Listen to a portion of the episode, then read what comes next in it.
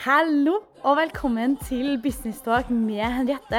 Dette er jo stedet hvor vi snakker med de råeste damene der ute som står på for å oppnå målene sine i business. Sjekk ut eh, Instagram-kontoen Business Henriette. Der finner du en del videoer og tips og triks som du kan bruke i din egen businesshverdag.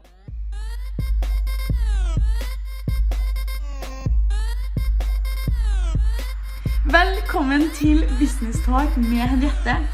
I dag snakker vi med daglig leder og eier av Stas hår og bryn, som er en meget vellykka frisørsalong og nettbutikk for hårprodukter i Trondheim. Stas har blitt nominert fem ganger og kåra to ganger til årets frisørbedrift, som er den gjeveste prisen man kan få i bransjen. Siden 2014 har Siv sammen med teamet sitt på Stas bygga opp et sterkt brand. De har fornøyde kunder som kommer alltid tilbake. Hun bruker kunnskapen sin til å dele hårtips på sosiale medier, og har, det har stukket helt av med snart til sammen 20 000 følgere på bedriftens og hennes private Instagram. Siv er med andre ord en lederstjerne. Hun er sprudlende, selvstendig og har evnen til å tenke nytt i tøffe tider. Velkommen hit, Siv.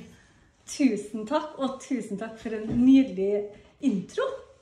Ja, ja men det er så gøy å uh, researche på, på de damene som skal være med her. Det er så kule reiser, og jeg vil gjerne høre litt mer. Fortell folket om Ja, jeg er fra en liten bygd, og jeg bestemte meg ganske tidlig for å bli frisør. Jeg ville egentlig bli skipper, for at pappa var hadde fraktebåter, men det fikk ikke jeg lov til for han.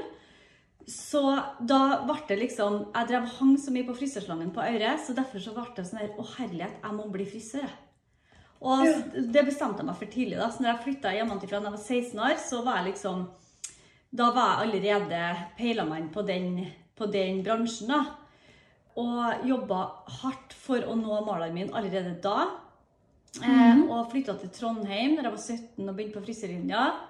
Og da var jeg så klar som et egg. Jeg bare gleda meg og var liksom jeg var, Alle i klassen min trodde at jeg, foreldrene mine var frisører, for jeg var så gira og kunne så mye allerede da. For da hadde jeg allerede jobba siden jeg var 14 år på frisørsalong på Aure. da. Ja. Så du jobba som lærling da, på, på Aure på bare, bare jobba frivillig? Ja. Jeg drev og rydda og og bare kosa meg glugg. og ja, Det var det som var liksom inspirasjonen min til å begynne. For hun, hun lederen der var helt fantastisk flink. Mm. Um, og jeg ble så inspirert av henne. Ja. Så du har egentlig hatt en, en veldig sterk eh, leder eh, fra du har vokst opp, da, eh, som har påvirka deg og hjulpet deg til der du er i dag. Hvor viktig har hun vært for deg? veldig viktig. For at eh, det var jo hun som var grunnen til at jeg ble frisør og fikk muligheten til å, å, på en måte prøve meg. For at hun sa jo til meg at det er lurt å begynne tidlig, sånn at du, du vet hva du går til. For det er jo et ganske mm. sånn Det er ikke et yrke som passer for alle. Det er ikke det. Så, og så ble jeg lærling i Nikita eh, etter jeg var ferdig på frisørfag. da. Og der jobba jeg òg i helgen eh, begynte jeg så smått for å bli litt kjent i salongen og sånn. Og, det, og Nikita er jo en sånn skikkelig sånn stå-på-bedrift som jeg lærte sinnssykt mye av å jobbe der. Og der hadde jeg jo Ingrid Nikolaisen, som ble mitt store idol da, den gangen. Ja. Eh, som jeg syns var bare ei helt rå dame. Mm, mm. Hva, hva, er hun, hva, er det hun, har gjort? Hun eh, ble hun har jo bygd opp Nikita-kjeden fra ingenting. Hun er ikke frisør sjøl. Og så har hun bare vært sammen med en frisør når hun var ung. Og så bestemte seg mm. for at uh, hun skulle bygge opp uh, en kjede. da. Og jeg begynte jo i kjeden når det var 20 salonger.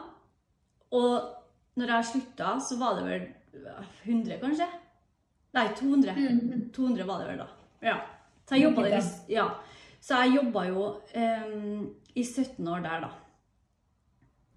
hele 17 år i Nikita, da var du bare Nikita og eh, veldig lojal. Men når du er frisør, er det sånn at du stiger i gradene da, eller er det på en måte bare frisør, og så stiger du i gradene ut ifra kunnskapsnivå? Hvordan er det det der funker, egentlig? Det er litt sånn eh, Når jeg begynte som lærling, så eh, gjorde jeg meg ferdig med det, og så jobba jeg veldig, veldig hardt. For at jeg var Jeg begynte faktisk med kunder fra første dag. Så jeg sto, og jeg sto med fulle lister hele tida, så jeg lærte mye. Og så, eh, når jeg Etter hvert da, så var jeg liksom vikar for daglig leder når hun var på ferie og sånn. Eh, Så ble jeg anbefalt til å bli en eh, vikar et år når jeg var ferdig som lærling. Eh, For jeg var så ivrig, da. Så da mm, og når jeg kom dit og skulle få den jobben, så var jeg jo så ung. Så da hadde Ja. hun som jeg skulle vikarere for, skrevet en sånn stor lappe på bakrommet. Så sto det sånn Det kommer alle til å glemme, for det var sånn der OK, velkommen til oss. Så sto det sånn Siv. Så sto det 21 i parentes med sånn utropstegn. Skal vikariere i ett år på denne salongen, liksom. Og jeg bare Å, herregud! Shit, men hva, hva betøy det for noe? Altså, Hva betydde det for deg? Nei, da ble jeg litt sånn Å, det her skal jeg vise at jeg får til. Og så, hun som jeg hadde som regionsleder, sa til meg at OK, du er veldig ung, du skal få ett år, og så hvis du fikser det, så får du andre muligheter, liksom. Eh, så du må jobbe hardt. Og det året der Altså, jeg bodde på jobb. jeg. Jobba hele tida. Ja.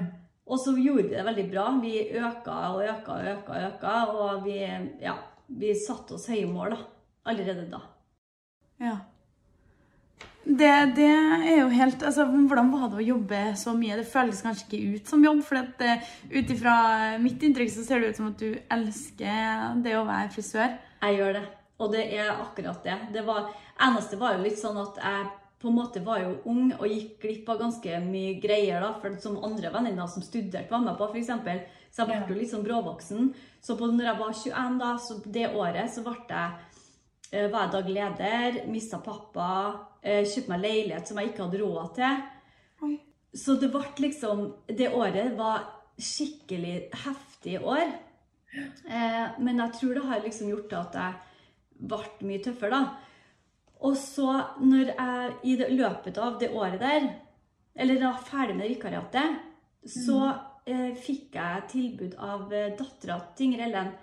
Hun mente at du, du bør jo bli franchisetaker her i Nikita.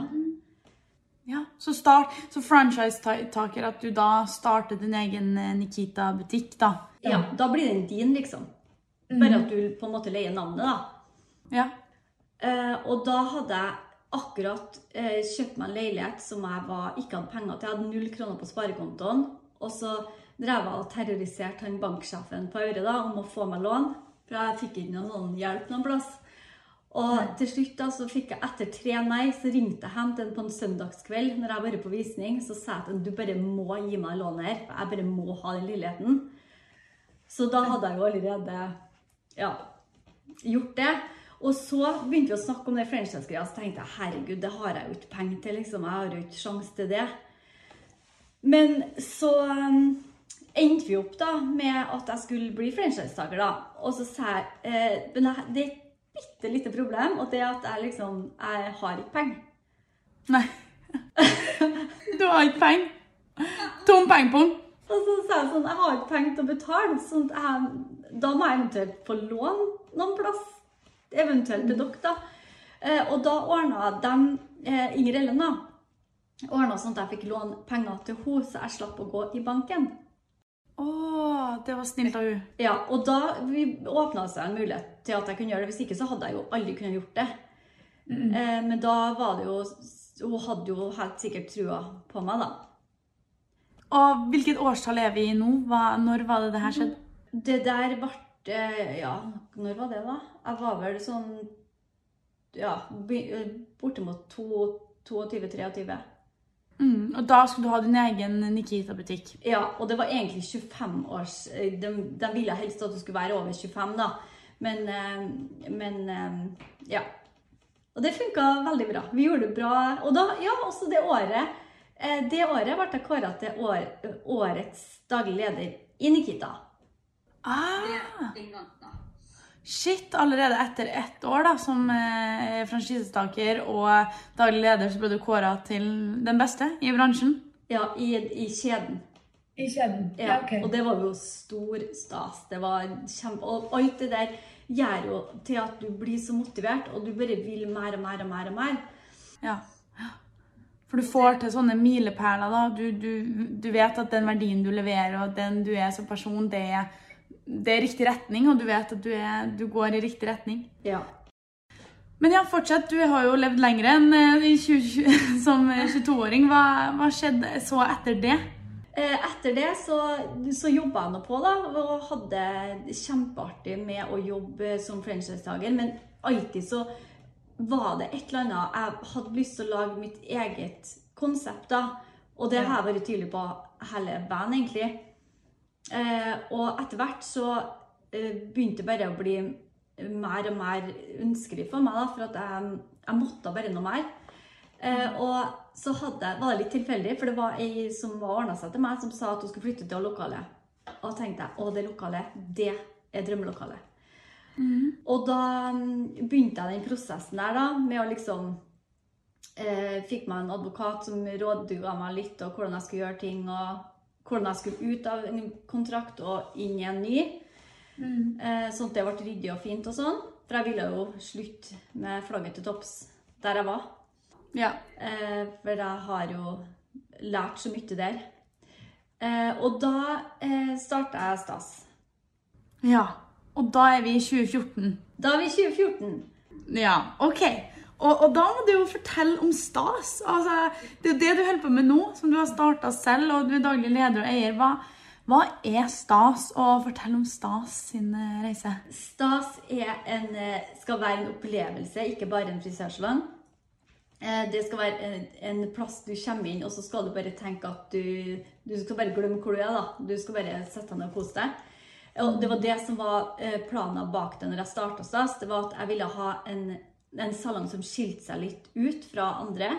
Jeg ville ikke ha noe som var sånn der eh, Interiøret skulle ikke være sånn typisk kjøpt på en frisørleverandør, sånn at alt ser likedan ut.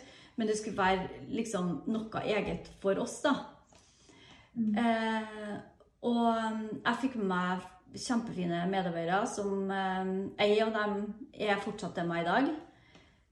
Eh, og vi bare eh, Vi starta og var, jeg var kjempespent, for at enten så går det bra, eller så går det ikke bra. Og så var det sånn Skal jeg legge meg lavt i pris, eller skal jeg legge meg litt over? Hva skal jeg gjøre? Og så valgte vi, og så var det en selger som sa til meg at eh, du må aldri gå ned. Altså, det her, det her er så bra. Du må, du må legge deg der du mener at du skal legge deg i pris, da. Så jeg la meg eh, i ganske sånn i høy prisklasse, da. Eh, ja. Og det, det er jo òg veldig spennende, men eh, det ble faktisk en suksess fra dagen. Så vi har hatt økning hvert år siden 2014. Oi! Og fortsatt nå i 2022. Ja. Hva, hva tror du er grunnen til den, eh, den økninga? Altså konstant økning hvert år? Eh, hard jobbing. Eh, flinke medarbeidere som bare står på og er så dedikert til det de holder på med. Eh, og der føler jeg meg veldig heldig. Jeg har medarbeidere som elsker jobben sin, og som virkelig gir jernet, liksom, og vil jobbe i samme retning som meg. Er det vanskelig å få tak i frisører, gode frisører eh, til å jobbe for seg? Altså med tenke på rekruttering og sånn? Det er akkurat nå så er det faktisk tørke. I, ja. Så det er litt sånn eh, vi, Jeg har en sånn prosess nå jeg skal ansette en medarbeider eller to. Så jeg har eh, tre stykker som jeg skal intervjue med nå, da. Så jeg, vi har vært heldige og hatt mye søknader, heldigvis. Men generelt i bransjen, i hvert fall i Trondheim, så er det skikkelig frisørtørke. Så det blir litt sånn eh, kniving om, eh, om folka. Om de beste talentene? Ja. Jeg har vært litt inne på hjemmesida deres. Jeg ser at dere har sånne videoer hvor dere viser frem eh, bare sånn speed styling og litt makeup og hvordan dere gjør det. da. Det er jo sinnssykt bra. Dere er jo sykt gode på sosiale medier og, og liksom det digitale. Det, det er jo ikke alle frisørbedrifter som er det. Hvorfor har dere fokusert så mye på det? Det var, vi, ble, eh, vi ble veldig inspirert av eh, f.eks. Hilde, da, hvordan hun jobba med karma. Mm. Når vi starta, tenkte at ok, det kan vi òg gjøre. eh, I, i, bare gjøre det i frisør, eh, på frisørmåten. da. Så da begynte vi bare å poste og poste og poste.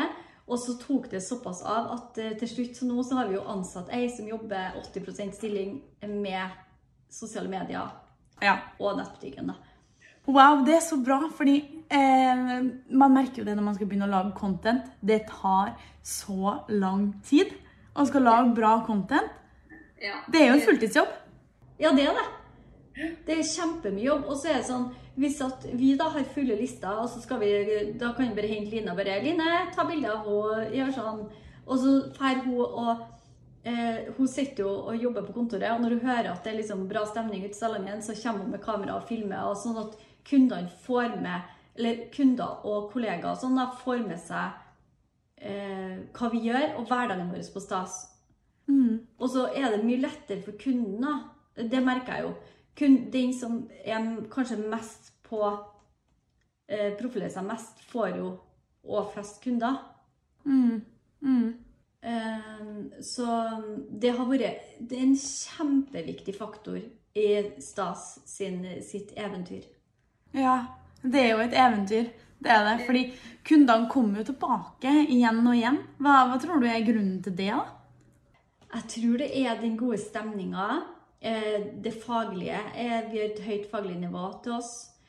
Eh, Og vi, vi har veldig fokus på at kunden skal bli den beste utgaven av seg sjøl. For eksempel, jeg, for meg er det viktigere å gjøre noen finere og føle seg mer vel, enn at jeg skal få være kreativ og være, gjøre det siste skrik som er superspesielt. Det kan jeg gjøre på dokka eller sånn. Jeg vil at kunden skal eh, bli den beste utgaven av seg sjøl. Ja.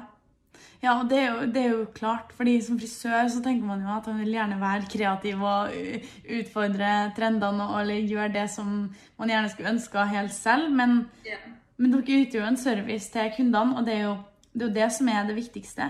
Og det har kanskje sikkert noen ting med det å gjøre at dere har blitt kåra og nominert til frisørbedrift, eh, årets frisørbedrift øh, Årets frisørbedrift så mange ganger. Hva, hva, hva, er, hva er det som kreves for å få den prisen?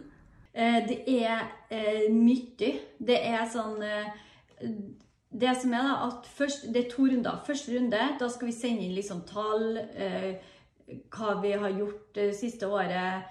Eh, ja, litt sånn eh, litt kort innlevering. Og så velger de ut noen da som skal sende inn den store, store innleveringa. Eh, den er ganske tung. Den er, du skal skrive om eh, eh, markedsplan, eh, forretningsplan. Den har du jo fra før, så den er jo grei, liksom. Men, eh, og, men, eh, og i år var det liksom bærekraft. Eh, hvordan vi jobba etter covid, eh, eller pandemien, da. Hvordan fokus vi hadde der. Eh, tall, selvfølgelig. Resultat. Eh, omsetning. Eh, arbeidsmiljø. Ja, alt som har med drift å gjøre. da. Det handler kun om drifta. Og okay. markedsføring, selvfølgelig. Det er jo en viktig del. Ja. Ok, så det har, dere gjør en sånn, eh, hva kan man si, I eiendomsbransjen så heter det due diligence. Jeg vet ikke om du har hørt om det før. Det er sånn man, man bare går gjennom, man spytter helt ned i bedriften og ser på alle detaljene i bedriften og leverer det ut. Ja, det er ganske krevende. Men, eh, Ja. men to ganger har dere vunnet, og Ja. det var, hvilke år var det? 2017 og 2019. 2017 og 2019. Ja, gratulerer. Det er jo kjempebra. Men du er jo også en, du er jo også en leder, da. Du har jo din egen drift, og du leder jo et team. Hvor mange er dere på teamet nå? Eh, vi er tolv. Tolv stykker. Mm. Hvordan, hvordan er det? Altså, du behandler jo kunder fortsatt. Hvordan er det da å liksom kombinere det å være leder for teamet ditt, samtidig som at du skal gjøre jobben? Ja, det er jo det som er litt sånn utfordringa i en frisørsalong. For at du er på en måte Du sitter ikke på et kontor og, og liksom er til stede hele tida. Jo, jeg er jo i salongen og står på gulvet og jobber fullt med kunder. Um, så det er liksom min måte uh, å drive Stas på. Og det er en del av suksessen til Stas òg, at jeg står og jobber. Og det kommer jeg alltid til å gjøre, for det elsker jeg å gjøre. Uh, Så jeg, jeg, jeg vil gjerne være et godt forbilde for mine medarbeidere. Eh, Jeg jobber hardt, og jeg forventer mye av dem, men jeg forventer desto mer av meg sjøl. Og jeg er opptatt av at uh, det skal være trivsel på jobb. Og jeg vil at alle skal ha det bra. Og yte sitt beste, selvfølgelig. Mm, mm. Så du, du, du, setter på en måte kulturen og stemninga for teamet ved å jobbe like så hardt selv? Du, ikke, du setter deg ikke på kontorpult med beina på bordet og tenker ah, nei, nå kan jeg slappe av fordi jeg har jo et team som gjør jobben for meg? Det, det er ikke Eller sånn vi, Ja, jeg jobber hardt, og jeg vasker kopper, jeg vasker gulv, og jeg gjør det samme som dem. Men mm. selvfølgelig så har jeg jo de travleste listene, og så jeg har jo Når jeg er på jobb, da, så har jeg det kjempetravelt. Men nå har jeg blitt veldig flink eh, og satt av en kontordag hver uke. Vel, av og til så går det fløyten. Nå på onsdag går, mm. den, går den bort, da, men eh, ja. Så, Hva gjør du på kontordagen, da? Hva er det du gjør da? Mm, da gjør jeg unna viktige ting som jeg ellers ikke får tida til. For er, jeg har jo unger, så vi er jo en veldig aktiv familie. sånn at eh, det er greit å ha den dagen da, til å gjøre Men den dagen bare flyr av gårde, for det er så mye å gjøre. Ja. Eh, to do-listen, den bare samler seg opp i, i uka. Og så har jeg vært på noen fotoshooter på de onsdagene òg, da. Det, det, kan jeg bruke til det. OK, fotoshoot i forbindelse med, med, hår og styling, da, eller? Ja. Apropos hår, du har jo hårete mål. Du er jo veldig kjent for det, men hvordan, hvordan er det du på en måte jobber med det å sette seg mål? Er det bare det at du er ambisiøs sånn, eh, som grunn, eller at du, du, setter deg mål, og du skriver dem ned, og du jobber for dem. Hvordan, hvordan funker det for deg? Jeg er veldig, veldig sånn eh, tro til målene mine. Da. Jeg setter meg mål eh, hele tida. Eh, og jobber knallhardt for å nå dem. Det har jeg alltid gjort. Med mm. alt, egentlig.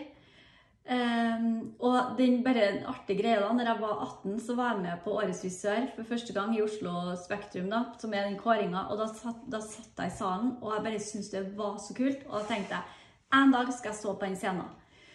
Og så begynte jeg liksom eh, å jobbe med sånne fotoinnsendinger. da, Så da var, var jeg nominert til Årets avantgarde, Årets Frist Det er jo Årets avantgarde to ganger. Og så, eh, når jeg åpna stad, så var målet å bli kåra til årets frisørbedrift. Det var det liksom Ja. Eh, og nå når jeg setter meg mål, f.eks. sånn budsjettene og sånn, eh, dem jobbes det hardt for å nå. Mm. Jeg får vondt i hele meg hvis ikke vi når dem. Ja, for hva skjer da hvis du ikke oppnår målene dine, og ting ikke går helt som du skulle ønske, og du har en dårlig dag, eller Hvordan jobber du med det? Eh, da prøver jeg å snu det og prøve å, å motivere meg sjøl så godt jeg kan. da. Um, og i siste, de siste år, par årene så har jeg òg hatt coach, og det har vært veldig bra. Oi! Ja, Sånn at jeg har noen å bare liksom, ja, som motiverer meg og hjelper meg og ja, støtter meg i det jeg trenger. da.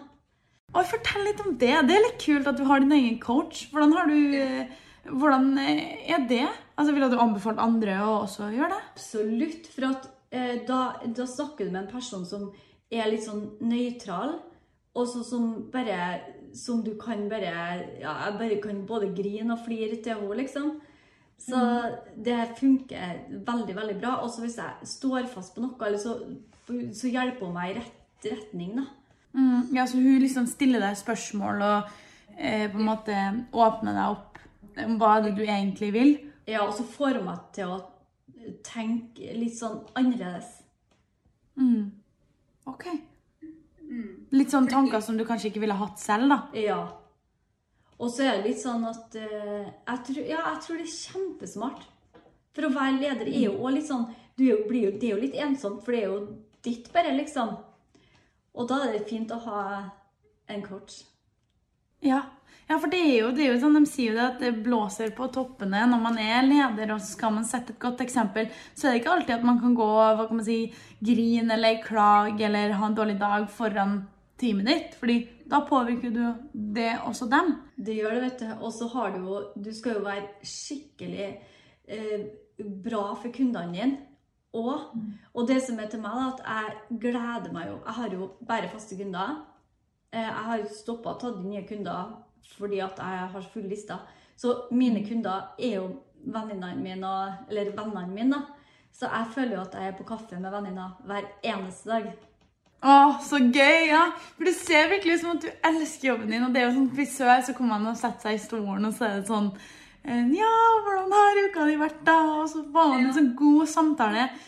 Det må jo være verdens beste jobb. Det er det. Altså, det sier jeg til alle. Er, altså, er, det noen, er det noen som tenker på å bli, bli frisør, så bare må jeg bare gjøre det. For at det er virkelig en, en bransje som gir så sinnssyke muligheter.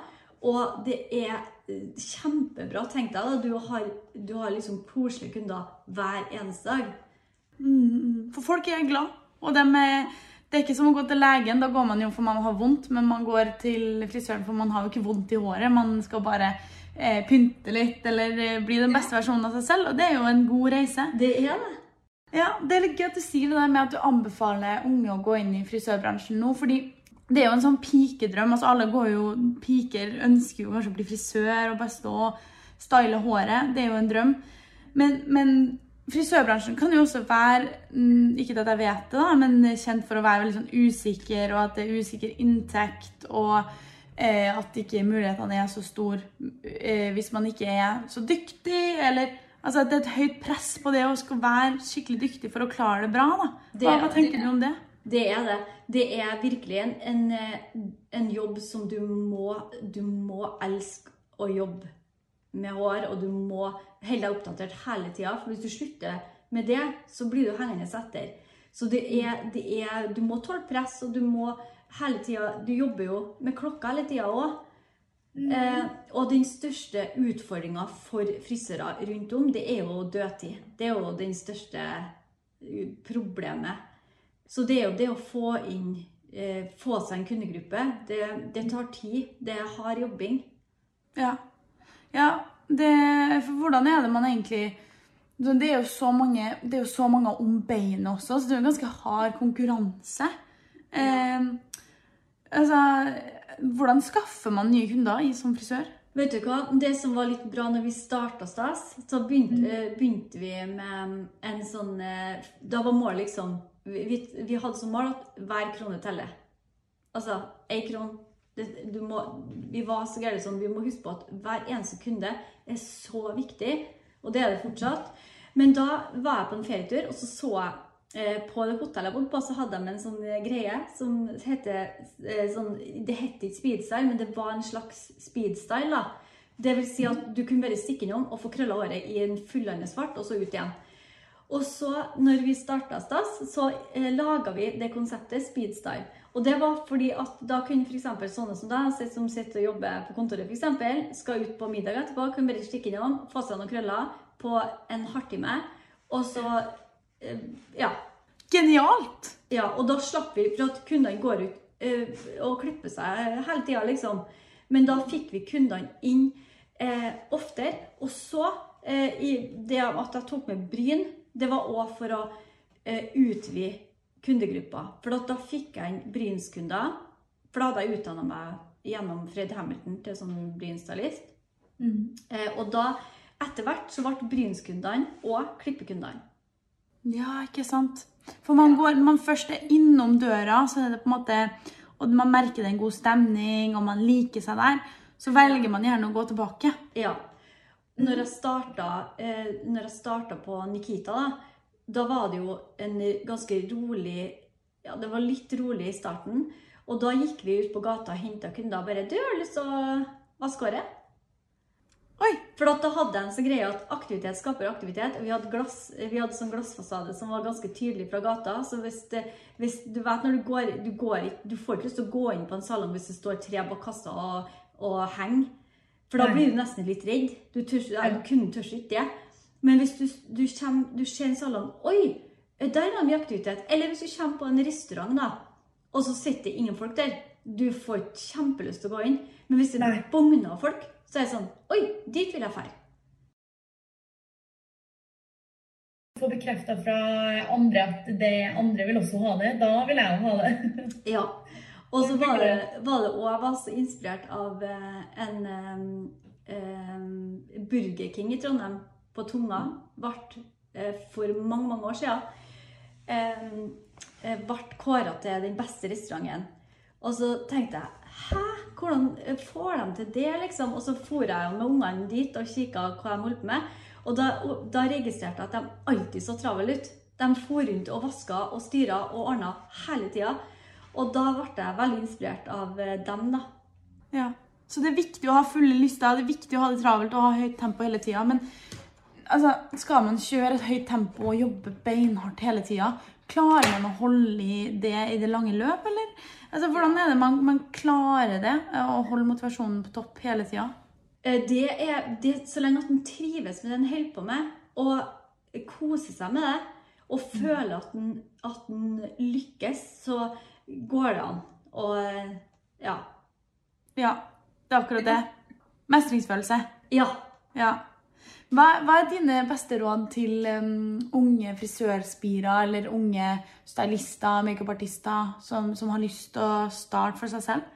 Eh, Det er at de må jobbe hardt fra dagen. eh, Sette seg mål. eh, Være veldig på å liksom eh, si ja til det meste. Jeg har sagt ja til kjempemye. sånn Når jeg blir- spurt om å bli med på en fotoshoot, så bør du si ja. Du bør bare være med på det. Du må, være, du må vise deg fram og ja, være på, da. Mm, være på. Ja, og så må han skaffe seg kunder fra dagen. Det, vi har jo noe som heter Jeg rebooker alle mine kunder. Det er ingen som går ut fra meg uten å sette opp en ny time. Altså, og det tenker jeg det er det minste en må begynne med, da. Det er kjempeviktig for å få seg en kundegruppe, så må en bare gjøre det. Og da må, kan en gjerne si at hvis en ikke har full lista, så kan en gjerne ta en liten sånn skrøn og si at vet du, jeg har så fulle lister, du må, du må faktisk booke time til meg. Ja, Det er lov, det. Når den er fersk, da kan en gjøre det. man kan det. Eh, Og det er, jo, det er jo litt sånn, det her er jo Apropos det med kunder, det ser man jo i alle bransjer, og i tech-bransjen og eh, klesbutikkbransjen, og det er liksom Altså, det er jo ikke bare altså, Kundene er jo din beste læremester, som tror det var noen andre som har nevnt det i podkasten òg, at, at du lærer av kundene dine underveis, og hvis du ikke starter med kunden fra, fra starten av, så hvordan skal det så gå når du har kommet litt lengre down the line? Mm. Det er så viktig. Og, så, og kundene er jo veldig trofast. Og så er det viktig òg, da Mitt tips også til frisører det er jo at en hele tida er oppdatert. sånn at at den ikke låser seg inn og, på et spor. Da, at du sånn Ja, du skal vel ha farge fem den gangen her, og du At du, at du ikke nødvendigvis skriver ned alt du gjør, for at håret forandrer seg, kunden forandrer seg, tida forandrer seg. Så at den ikke låser seg fast på samme sporet hele tida, for da går kunden lei, da. Mm, ja. At man eh, må alltid ha noen eh, Altså være innovativ. Være kreativ. Ja. Tenk på nye muligheter. Og så er det liksom det med at en òg tenker helheten. At en liksom ikke bare tenke klippen der og da, men at det skal, kunden skal være fin imellom eh, ned til oss og kommer tilbake igjen. Så produkter er jo òg veldig viktig, og det er jo noe jeg virkelig brenner for, og vi på Stas brenner for. Ja, for dere har jo starta en egen nettbutikk eh, i Stas eh, regi. Eh, Når skjedde det? Skjedde det jo i 2014, eller hvordan, hvordan kom det til? Ja, det skjedde vel i 2014 Nei, 20, 2017 var det vel. Mhm. For da fant dere ut at eh, det var mange som hadde lyst til å kjøpe produkter både inn på salongen, men også dere ville mm, selge til flere, da? Ja, så da starta vi eh, liksom med det, vi friserne, at vi skulle pakke litt imellom slagene og sånn. Men det varte ikke så lenge at det funka ikke så bra, for det ble jo så travelt. Ok. Så hvem er det som driver den eh, nettbutikken nå? Er det noen i Trondheim som sitter og pakker, eller? Du, det har, vi har et bakrom der vi har eh, pakkedisk og sånn. Og der sitter Line, da, som jobber med nettbutikken og sosiale medier. Ah, ok, så hun, eh, hun har det travelt. Ja, Og det er fint å ha en ikke-frisør i salongen òg. Ja. Litt sånn potet. Ja. Ja. Nei, men det er bra. Hva skulle du ønske at Nå går vi litt sånn tilbake igjen eh, til, i tid og litt personlige spørsmål. Sånn, hva, hva skulle du ønske du visste eh, som 20-åring, eller 18-åring for den saks skyld, som du vet nå? Eh, det er at eh, jeg F.eks. hvordan en fort skal skaffe seg en kundegruppe. Eh, ja, det er nok det som jeg tenker at eh, en skal begynne med med en gang, da. Mm. Ja. Jeg har jo fortsatt kunder som har gått til meg siden jeg begynte som 18-åring. Oi. Han var vokst med deg, da. Ja. Men um, hva hvis du fikk eh, fem millioner kroner nå? Hva ville du gjort med dem? Da har jeg villet åpne flere salonger. Oi, er det i planene fremover? Ja. Og nå er planen eh, å åpne flere salonger ja, etter hvert. Og nå holder jeg på å lage mine egne produkter. Oi! Mm. Ja, Kan du si noe mer om det, eller er det litt sånn hemmelig fortsatt? Eh, nei, det er ikke hemmelig. Men vi, det jeg holder på med nå, da, det å lage en eh, Jeg er jo veldig obsess på kurer. Så det er en kur jeg holder på å lage. Oi! Som jeg venter på, um, på første test på, da. For jeg må jo teste den ut en stund, og sånn, så den vil jo ta litt tid. Og så har jeg testa sprayer. Eh, for det òg er jeg veldig glad i. Forskjellige Mhm. hårsprayer. Det er jo det folk vil ha. Eh, volum, stort sett. Er det, ja? Ja. Eh, så det holder jeg på med nå, og det, det er kjempeartig. Ja. Ok, så når tror du det Vil det være en Sivs egen produktlinje? Når tror du det vil være klart? da? Eh, sommeren. Sommeren? Ja. Ikke alt er klart, da, men eh, noen jeg skal liksom starte med litt og litt. Ja. Og dem skal du da selge via salongen da, og nettbutikken? Ja, og, ut, og, og etter hvert ut til salonger. Ute i salongen? Ja, ja, så det blir en sånn eh, mm. Wow! Du har, du har det travelt. Du har mange ting som, eh, som skjer. Ja, masse som skjer. Veldig gøy å, å snakke med deg, Siv. Um, det er alltid inspirerende å inspirere hverandre og uh, heie hverandre opp og frem. Så da, hvis ikke du har noe mer du vil ende i dag, så tenker jeg vi kan eh, avslutte samtalen. Ja, jeg tror vi har fått med ganske mye. Ja, det syns jeg òg. Ja, det var kjempeartig å snakke med deg. Så bra. Ja, men så gøy.